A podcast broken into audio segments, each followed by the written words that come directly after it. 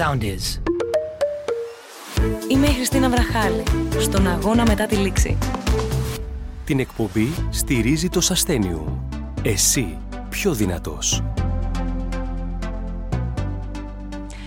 Γεια σας, είμαι η Χριστίνα Βραχάλη και ήρθε η ώρα να παρακολουθήσετε τον αγώνα μετά τη λήξη. Συμπαίκτριά μου σήμερα είναι μια γυναίκα που η αλήθεια είναι ότι δυσκολεύομαι πολύ να προλογίσω. Αποφόβομαι πως παραλείψω κάτι από όλα αυτά τα σπουδαία που έχει καταφέρει. Λοιπόν, είναι η μητέρα τεσσάρων παιδιών, είναι πρώην διεθνής αθλήτρια του Πόλο, είναι υπερπρωταθλήτρια στο τρίαθλο, είναι ναυαγοσώστρια που βρέθηκε στη Λέσβο, έσωσε πολλές ανθρώπινες ζωές, γνωστή για τις εθελοντικές της δράσεις, όπου μπορεί προσφέρει τη βοήθειά της, την πρόσφερε στο μάτι, στη μάνδρα και μια γυναίκα η οποία πάλεψε με το τέρας και βγήκε νικήτρια. Είναι η Μάνια Μπικόφ και χαίρομαι τόσο πολύ που είσαι μαζί μου και δεν ξέρω από πού να ξεκινήσω. Θέλω εσύ να το κάνεις αυτό για μένα. Χριστίνα μου, τώρα μου πέτας μια πάσα δύσκολη. Ξεκινάμε ότι είμαι μια γυναίκα σαν όλες που απλώς έχω επιλέξει στη ζωή μου να κάνω πράγματα που έχουν αν θες ένα νόημα για το μέσα μου κατ' επέκταση και για τους ανθρώπους που συναναστρέφομαι και ένα καλό παράδειγμα θέλω να πιστεύω για τα παιδιά μου. Από πού πηγάζει αυτή η ανάγκη προσφοράς, γιατί ξέρεις, πολλές φορές μας αρέσει να βοηθούμε τον άλλον και γίνεται και πρακτικά αυτό, αλλά υπάρχει και μια εσωτερική ανάγκη της προσφοράς. Δηλαδή νομίζω ότι μας κάνει να νιώθουμε και λίγο καλύτερα. Θα σου πω τώρα κάτι που το έχω έτσι, το έχω στο μυαλό μου πάντα, κάτι που έλεγε ο μπαμπάς μου όταν μεγαλώναμε, μας έλεγε να κάνετε ό,τι και αν κάνετε στη ζωή σας, σωστό, λάθος, δεν είμαι εδώ για να σας κρίνω, ο μονάχα όταν θα κοιμάστε, να κοιμάστε με, έτσι, με όμορφα συναισθήματα και να ξυπνάτε ότι είστε καλά με τον εαυτό σας. Νομίζω ότι δεν υπάρχει κάποια ανάγκη για προσφορά με την έννοια της ανάγκης. Είναι ένα κομμάτι του χαρακτήρα μου, υπήρχε πάντα, αν θες ένα μικρό σποράκι που φύτεψαν οι γονείς μου προφανώς και οι ίδιοι ήταν άνθρωποι που πάντα ήταν παρόντες σε όποιον χρειαζόταν κάτι. Όχι απαραίτητα υλικό, γιατί το υλικό ξέρεις, είναι πάντα πιο εύκολο να το δώσεις. αλλά δεν τελειώνεις εκεί. Πιο πολύ συναισθηματικό, με το χρόνο σου. Με... Είσαι ένας άνθρωπος που αγαπά τους ανθρώπους. Ναι, πολύ νομίζω. Έχεις βρεθεί στη Λέσβο με την ομάδα σου, τη Lifeguard Ελλάς είδες μπροστά σου να χάνονται ζωές και να σώζονται ζωές. Θέλω να μου μιλήσεις για αυτή την εμπειρία εκεί, γιατί νομίζω ότι πρέπει εκείνη τη στιγμή δεν υπάρχουν ούτε θρησκευτικές προκαταλήψεις, δεν υπάρχουν ούτε κοινωνικά στερεότυπα, δεν υπάρχει τίποτα. Υπάρχει ένας άνθρωπος που εκείνη τη στιγμή πιθανόταν να χάσει ναι, τη ναι. ζωή του. Όχι, πραγματικά. Είναι, το περιέγραψες πάρα πολύ σωστά. Η Λέσβος και για όλους τους εθελοντές που βρέθηκαν στη Λέσβο μπαίνει μέσα σου και προσδιορίζει πλέον το χαρακτήρα σου, τις προτεραιότητές σου και τη ζωή σου για πάντα. Ήταν ένα τεράστιο σχολείο. Δεν ήμασταν προετοιμασμένοι για το μέγεθος της κατάστασης που βιώσαμε. Εμείς μια εθελοντική ομάδα και το ξαναλέω με δικά μας χρήματα μετα... μεταφερθήκαμε στη Λέσβο έπειτα από ένα μεγάλο ναυάγιο.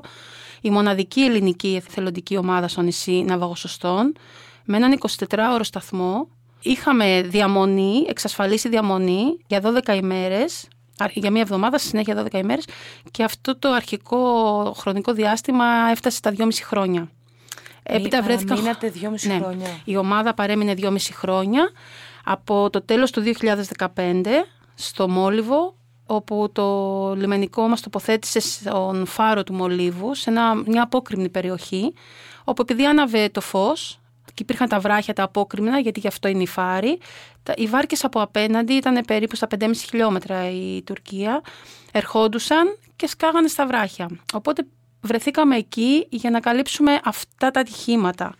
Τεράστια εμπειρία ζωής. Δεν συγκλονιστικά πράγματα συνέβαιναν μπροστά στα μάτια μας. Υπάρχει κάτι που κλείνοντα τα μάτια σου σου έρχεται κατευθείαν στο μυαλό από εκείνη την περίοδο; Κοίτα, κλείνοντας τα μάτια προσπαθώ να επιλέγω χαρούμενα ε, γεγονότα από εκεί, γιατί αυτό είναι το νόημα. Όμως η αλήθεια είναι ότι πολλές φορές τις νύχτες, ξέρεις που όταν καμιά φορά το μυαλό σου δεν μπορείς πια να το ελέγξεις χαλαρώνεις, μου έρχονται πολλά δυσάρεστα. Άνθρωποι που κατέρεαν στην ακτή, γιατί λόγω της αδρεναλίνης κρατιόντουσαν ας πούμε ο οργανισμός τους και μόλις έφταναν στη Λέσβο και πατούσαν στη στεριά κατέρεαν και χάναν τη ζωή τους. Ένα ναυάγιο όπου είχαμε ένα μωρό το οποίο ήταν νεκρό, έφυγε μέσα από το σωσίβιο, το ψεύτικο σωσίβιο που κράταγε ο μπαμπάς του και το ψάχναμε, ε, το οποίο ήμουν στην ομάδα αυτή το χέρι ας πούμε, που ανέσυρε αυτό το μωρό από τα νερά με μποφόρ, 7-8 μποφόρ, βόρειο Αιγαίο, θερμοκρασίες κάτω από το 0, με, με υποθερμία εμείς, γιατί όταν ξεκινάς μια αναζήτηση τέτοια δεν ξέρεις πού θα φτάσει και επίσης είναι τόσο εθιστικό που ενώ ξέρουμε βάσεις τη εκπαίδευσής μας τους χρόνους στους οποίους πρέπει η ομάδα να αντικαθιστά τα, τα μέλη που βρίσκονται στο νερό, κανείς δεν ήθελε να βγει. Οπότε έχω, έχω το θάνατο πολύ κοντά στα χέρια μου και έχω αντίστοιχα και τη ζωή όμως. Δηλαδή, έχει τύχει να βοηθήσουμε και ένα μωρό 14 ημερών με υποθερμία και να το κρατήσουμε στη ζωή επειδή καταφέραμε και τους βρήκαμε. Κατεβήκαμε με ραπέλ. Άγριες καταστάσεις. Όσοι μας ακούν έχουν μια εικόνα σχηματίσει στο μυαλό τους για τη Λέσβο που συνήθως προκαθορίζεται από εθνικές ή πολιτικές πεπιθήσεις, αν θες. Και θρησκευτικές, θα πω. Όσοι όμως ζήσαμε εκεί και για τη δική μας ομάδα ήταν 160 και πλέον εθελοντές ναυαγοσώσει από όλο τον κόσμο που ήρθαν με δικά τους έξοδα, αλλά σε όλο το νησί είχαν έρθει χιλιάδες εθελοντές από παντού. Βίωσαν την πραγματικότητα. Όπως είπες και εσύ, ένας άνθρωπος που βρίσκεται σε μια πάρα πολύ δύσκολη θέση. Που εκείνη τη στιγμή δεν έχει ούτε χρώμα, ούτε Όχι, δεν έχει τίποτα. Είναι ένας άνθρωπος που. Και, ικανο... ναι, ναι. και η ικανοποίηση που νιώθεις είναι αυτή. Η αγκαλιά που σου έκαναν αυτοί οι άνθρωποι μετά. Και οι ευχές στη γλώσσα τους, ευχές μονοϊκάζω ότι μπορεί να ήταν, αυτά τα λόγια ευγνωμοσύνης που σε ζέστεναν και συνέχιζες. Και σου έδιναν δύναμη και οι 15 μέρες γίνανε 2,5 χρόνια. Ναι. Ε, μεγάλο ταξίδι. Τίποτε. Νομίζω ότι και σαν ναυαγοσωστική ομάδα ήταν το αποκορύφωμα όλων όσων έχουμε εκπαιδευτεί, τα οποία όλα βρήκαν πράξη εκεί. Τα πάντα. Ήσουν παρούσα σε όλες τις κακές στιγμές των τελευταίων ετών στη χώρα μας. Δηλαδή, ήσουν εκεί στις φωτιές στο μάτι. Ήσουν εκεί στις πλημμύρες στη Μάνδρα.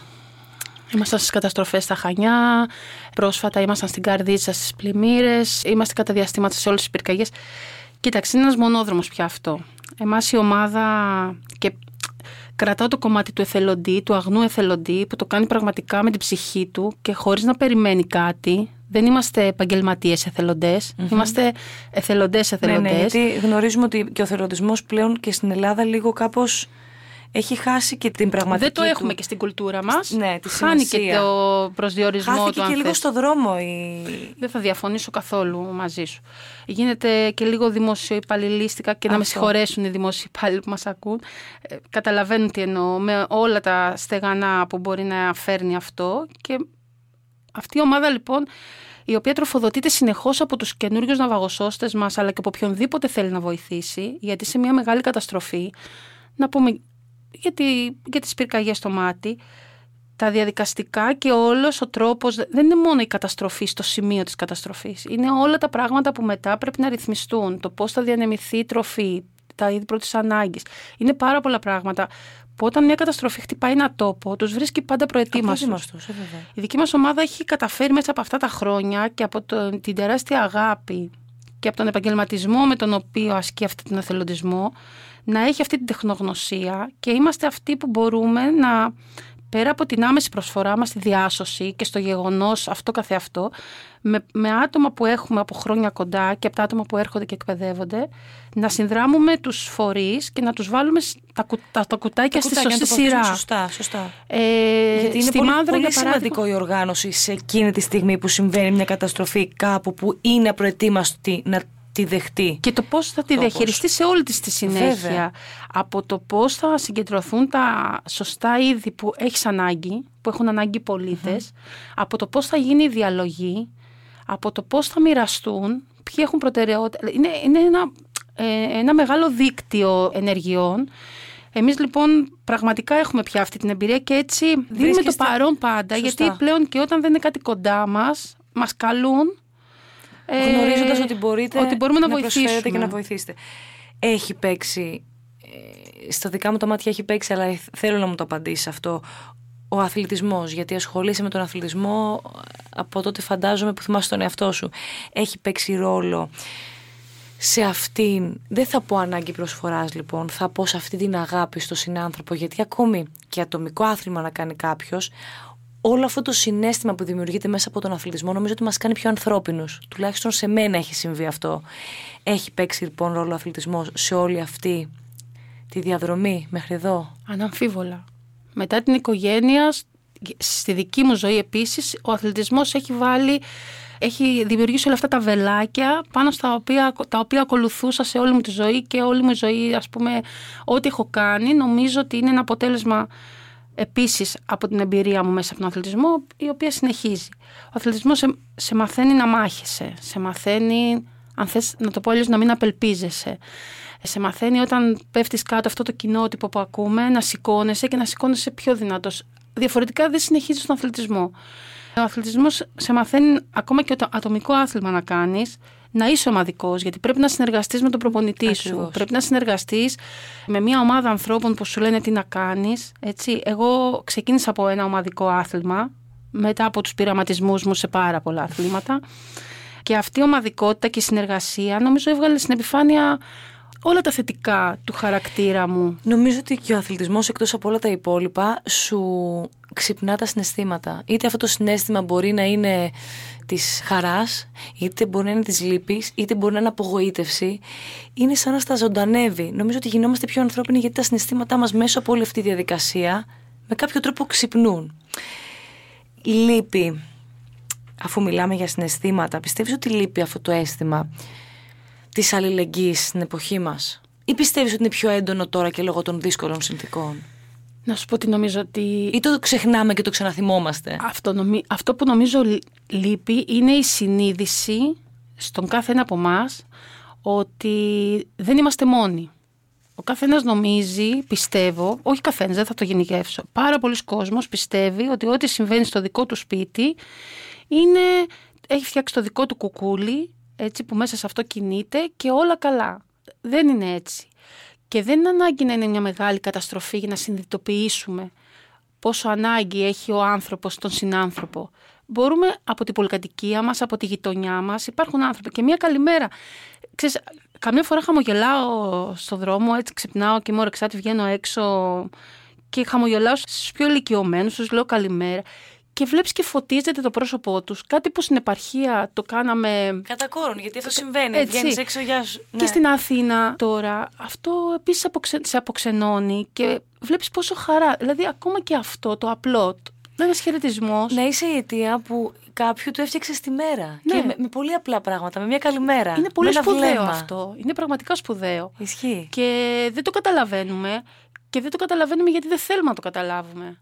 Αλλά όταν μπούμε σε αυτή τη διαδικασία της ενσυναίσθησης και του τι ακριβώς συμβαίνει... Πολύ σημαντικό. Γινόμαστε βασικά εμείς καλύτεροι, ιεραρχούμε πραγματικά τις ανάγκες μας, τα θέλω μας, εκτιμούμε αυτά που έχουμε. Είναι μεγάλο σχολείο όλο αυτό το κομμάτι της αλληλεγγύης, αλλά επί της ουσίας, όχι για το φαίνεσαι, όχι για να διάσω την τουλάπα μου από ότι ρούχα μου έχουν ξεμείνει και θέλω να παριστάνω το φιλάνθρωπο το να νοιάζεσαι, αν δεν το έχεις ήδη μέσα σου, πρέπει να το αρχίσεις να το καλλιεργείς. Νομίζω είναι σπουδαίο το θέμα της ενσυναίσθησης που έθεσες νωρίτερα, γιατί όλα ξεκινούν από εκεί. Είπες ότι τίποτα δεν θεωρείς δεδομένο. Είπες ότι πέφτω μία, σηκώνομαι δύο και πολύ πιο δυνατή. και το αποδεικνύεις στη ζωή σου ούτως ή άλλως με όλη αυτή τη διαδρομή. Ωστόσο, ήρθε και μία κακή στιγμή σε ό,τι αφορά τη δική σου υγεία ήρθες αντιμέτωπη με τον καρκίνο. Θέλω να σου πω ότι εκείνη την περίοδο, ενώ δεν είχαμε βρεθεί, έτσι, εκείνη την περίοδο που παρακολουθούσα, γιατί σε έχω στο, στο facebook πάρα πολύ καιρό, έβλεπα έναν άνθρωπο, ακόμα και στο νοσοκομείο που ήταν, φωτεινό. Δηλαδή έλεγα, αυτός ο άνθρωπος αυτή τη στιγμή περνάει μια δυσκολία και τον, και τον έβλεπα και έφτιαχνα τη δική μου διάθεση, που εγώ μπορεί να ήμουν στο γραφείο και να είχα πήξει και να έλεγα πω, πω τι κάνω σήμερα τώρα εδώ και ξαφνικά να βλέπω έναν άνθρωπο στο νοσοκομείο που έχει τη δύναμη και την ικανότητα να φτιάχνει τη δική μου διάθεση. Χαίρομαι έτσι που μου το λες, δηλαδή με κάνει να νιώθω πάρα πολύ όμορφα. Εγώ μέσα από αυτή την περιπέτεια του γυναικολογικού καρκίνου, που επί την ευκαιρία να πούμε ότι είναι ένας καρκίνος τρομερά ύπουλος. Γιατί είναι ασυμπτωματικός. Γιατί είναι ασυμπτωματικός και πρέπει πραγματικά κάθε γυναίκα να αφιερώνει αυτόν τον χρόνο που απαιτείται ετησίως για, για τον έλεγχο. Βέβαια. Σε μένα λοιπόν, εγώ καμιά φορά έτσι χαριτολογώντας λέω ότι όλα τα καλά που έχω κάνει, επειδή πιστεύω ότι πάντα το καλό επιστρέφει, όπως και η αγάπη που δίνεις, σε μένα έχουν επιστρέψει λοιπόν στη δική μου ζωή σε αυτές τις δύσκολες στιγμές. Ένας κολλικός με έστειλε στο, στα επίγοντα του νοσοκομείου και εκεί καταλάβαμε ότι υπάρχει ένας πολύ μεγάλος όγκος που είχε κάνει μια συστροφή και ήταν αυτός ο έντονος πόνος. Ήταν δική μου αμέλεια ένα κομμάτι των εξετάσεων το οποίο δεν έκανα γιατί δεν γνώριζα ότι έπρεπε και αυτό ήταν το καμπανάκι που ήχησε για να, να συνειδητοποιήσω ότι δεν είμαι άτρωτη γιατί έκανα, έκανα και κάνω μια πολύ καλή ζωή ένα υγιεινό τρόπο ζωής, διατροφής, μπράβο, αθλητισμό. Γενικά πίστευα ότι ναι, όλα αυτά δεν μπορούν να συμβούν σε, σε μένα. μένα. Και όμως όντως μπορούν να συμβούν. Από την πρώτη λοιπόν στιγμή που Είπες ποτέ, γιατί σε μένα. Ποτέ. Δεν το είπες. Όχι, ξέρεις τι είπα; Είπα ευτυχώς που έγινε αυτό. Ευτυχώς που συνέβη. Δηλαδή, ακόμα και στα επίγοντα τους έλεγα.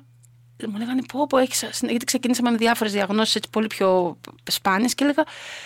Τι καλά που βρήκαμε ότι έχω κάτι. Και με κοιτούσαν σαν εξωγήινη. Και τους έλεγα, Μα γιατί είναι νωρίς. Δηλαδή, καταλαβαίνετε. Ε, ε, αυτός είναι ο τρόπος μου. Ναι, και... Ότι από, από, αυτό που θα σου τύχει το δύσκολο, θα κρατήσεις το καλό για να μπορέσεις να συνεχίσεις. Το δικαίωμα ότι μπορώ να το παλέψω. Ακριβώς, βέβαια. Και ήμουν πάρα πολύ χαρούμενη γι' αυτό.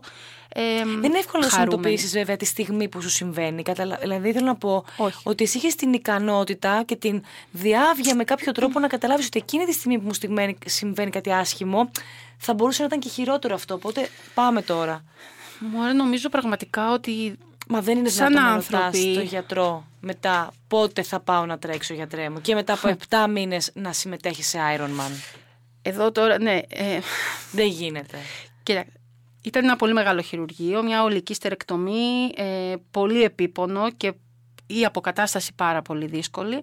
Εγώ ήμουνα στο νοσοκομείο εκεί στο Μεταξά που έχει ένα ωραίο από τα παράθυρα βλέπεις έτσι ωραία τη θάλασσα απέναντι όλη την Αττική και έλεγα στο γιατρό του θα έρθω να το κολυμπήσουμε γιατρέ αυτό. Γελούσε ο γιατρός. Λοιπόν, αυτό με κράτησε αν θέλεις. Δηλαδή όταν ακόμα και πονούσα και ήταν, ήταν πολύ δύσκολο. Είχες, είχες το κίνητρο ότι εγώ θα έχω στόχο ως προς το στόχο να πάω Κάτι. να... Κάτι. Θα σηκωθώ και θα, και θα κάνω κάτι. Είναι σημαντικό δηλαδή. Που ο, είναι στόχος ο για στόχος. μένα. Ο στόχος που είχες θέσει έπειτα ήταν το 2020, φαντάζομαι ότι δεν το επέτρεψε και η συνθήκη του COVID δυστυχώς, να τρέξεις πέντε αγώνες Ironman σε πέντε υπήρους ώστε να διαδώσεις και το μήνυμα ότι η πρόληψη του γυναικολογικού καρκίνου σώζει ζωές. Ναι. Δυστυχώς δεν στο επέτρεψε φαντάζομαι η συνθήκη του COVID. Ποιος είναι ο στόχος που θέτεις τώρα, αυτός παραμένει ένας στόχος ισχυρός για σένα; Παραμένει, ξέρεις τι, είμαι πλέον 50. Στα 50 μου λοιπόν θεωρώ ότι, γιατί εγώ νιώθω τον εαυτό μου ότι είναι σαν να είμαι 20. Δηλαδή βλέπω μια ολόκληρη ζωή μπροστά μου. Έτσι, κάθε μέρα το μυαλό μου γεννά ιδέες και πράγματα. Θα ήθελα πραγματικά αυτό που δεν μπόρεσα να κάνω το 20 να πραγματοποιηθεί το 21. Παρ' όλα αυτά δεν το βλέπω αισιόδοξο γιατί ήδη ακυρώνονται οι αγώνες μας λόγω του COVID και στην ουσία δεν έχει τόσο πολύ νόημα το αν θα κάνω εγώ τους πέντε αγώνες, τις πέντε πύρους. Σημασία έχει πραγματικά να, να μην σταματήσω να, να μιλώ γι' αυτό γιατί μιλώντας ξεκλειδώνεις και κάποιους άλλους ανθρώπους που νιώθουν τα ταμπού της αρρώστιας ή περνάνε πολύ πιο δύσκολα γιατί είναι σε πιο μικρές κοινωνίες είτε γιατί θεωρούν ότι είναι πολύ δυσβάσταχτο όλο αυτό είτε γιατί είναι σε χειρότερη κατάσταση έτσι, σε, σε άλλα στάδια πιο δύσκολα να τα χειριστούν. Δηλαδή δεν είναι όλες οι περιπτώσεις οι ίδιες. βέβαια. η αισιοδοξία όμως και η πίστη η πίστη στον εαυτό μας πρώτα απ' όλα.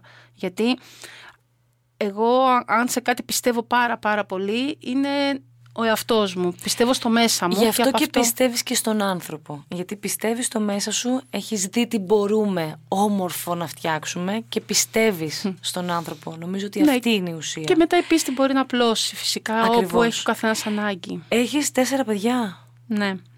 Τι είναι αυτό που θα ήθελες να πάρουν από σένα τα παιδιά; Τι να πω, την αγάπη να εκτιμούν την κάθε τους στιγμή. Ξέρεις, καμιά φορά κλαίνε για κάτι, γιατί είναι μικρά παιδιά ακόμα. Και εγώ αυτό που τους λέω πάντα και το έχουν πιστέψει είναι ότι τώρα κλαις γι' αυτό και λιγοστεύουν τα δάκρυα. Ξέρεις, λέω, τα δάκρυα που έχουμε μέσα μας δεν είναι ανεξάρτητα, είναι, είναι συγκεκριμένα. Και εσύ σπαταλάς, λέω, τα δάκρυά σου τώρα, γιατί π.χ. σου έσπασε το τάμπλετ, η οθόνη. Θα έρθει, λέω, μια στιγμή στη ζωή σου που θα θες πραγματικά να κλάψεις, γιατί θα θες να νιώσεις τη, τη, τη, τη λύτρωση μέσα από τον πόνο αυτό και δεν θα έχεις δάκρυα. Και τα έχεις σπαταλήσει σε κάτι που... Και ξέρεις, και αυ, αυτός είναι ο τρόπος. ναι. ναι δεν είναι εύκολο. Είναι, τα τρία μεγάλα έχουμε αρχίσει, είναι κορίτσια, μπαίνουν στην εφηβεία, έχουμε όλα αυτά. Τίποτα, να, να αγαπάνε τον εαυτό τους, να τον σέβονται, να, να έχουν άποψη και να τη λένε όποιο και είναι το κόστος. Είναι, θέλει πολύ θάρρος να μιλάς και να, να, να λες αυτό που σκέφτεσαι, την αλήθεια. Δηλαδή να είναι αληθινά παιδιά και να, να μην αφήνει ούτε ένα δευτερόλεπτο να πηγαίνει χαμένο. Αυτή η τεμπελιά και η οκνηρία και το έλα μου ωραία τώρα όχι καθόλου να μην υπάρχει στη ζωή τους γιατί δεν ξέρεις τι ξημερώνει. Μίλησες και δυστυχώς δεν είναι ένα θέμα το οποίο μπορούμε να το συζητήσουμε σε ένα λεπτό αλλά μίλησες για το θάρρος της γνώμης και αυτό το διάστημα που διανύουμε το θάρρος της γνώμης είναι πολύ σημαντικό γιατί όλοι πρέπει να μιλούν. Όσοι περνούν δύσκολα πρέπει να μιλούν, πρέπει να έχουν λόγο, πρέπει ο λόγος να είναι ισχυρός και πρέπει να ακουστούν και θέλω κλείνοντας να μου πεις και εσύ δύο λόγια γι' αυτό γιατί εσύ ανέκαθεν είχες το θάρρος της γνώμης σου απλά πιθανότατα πολλές φορές δεν είχαμε και τη φωνή και τη δυνατή φωνή να μιλήσουμε όσο δυνατά θα έπρεπε εκείνη τη στιγμή. Ναι, τώρα έχουμε έτσι βρεθεί σε μια χρονική στιγμή στην κοινωνία που τα αυτιά είναι προετοιμασμένα για να ακούσουν δεν είναι απαραίτητο κάθε άνθρωπος να πρέπει να πει όλες τις λεπτομέρειες από κάτι που τον έχει κάνει να νιώσει άσχημα, άβολα ή τον έχει πληγώσει βαθιά. Όμως όταν αρχίσουμε όλοι να μιλάμε και να μιλάμε σωστά, όχι για να εντυπωσιάσουμε, αλλά για να πούμε την αλήθεια μας, εκτός το ότι εμείς νιώθουμε καλύτερα, ξαλαφρώνουμε, κοιμόμαστε πιο καλά και ξαναγαπάμε τον εαυτό μας. Από την αρχή του συγχωρούμε αυτή τη σιωπή ετών.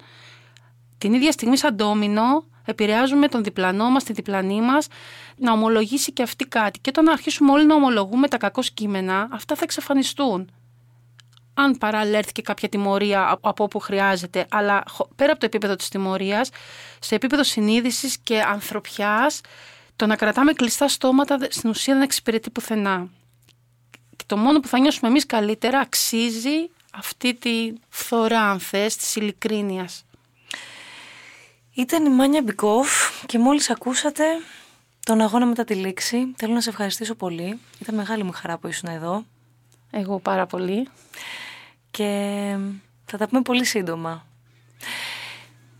Ένας ακόμη αγώνας ολοκληρώθηκε Είχαμε μαζί μας τη Μάνια Μπικόφ. Μπορείτε να μας ακολουθήσετε στο Soundees, στο Spotify, στα Apple Podcasts και στα Google Podcasts. Τα λέμε την επόμενη εβδομάδα. Να είστε όλοι καλά.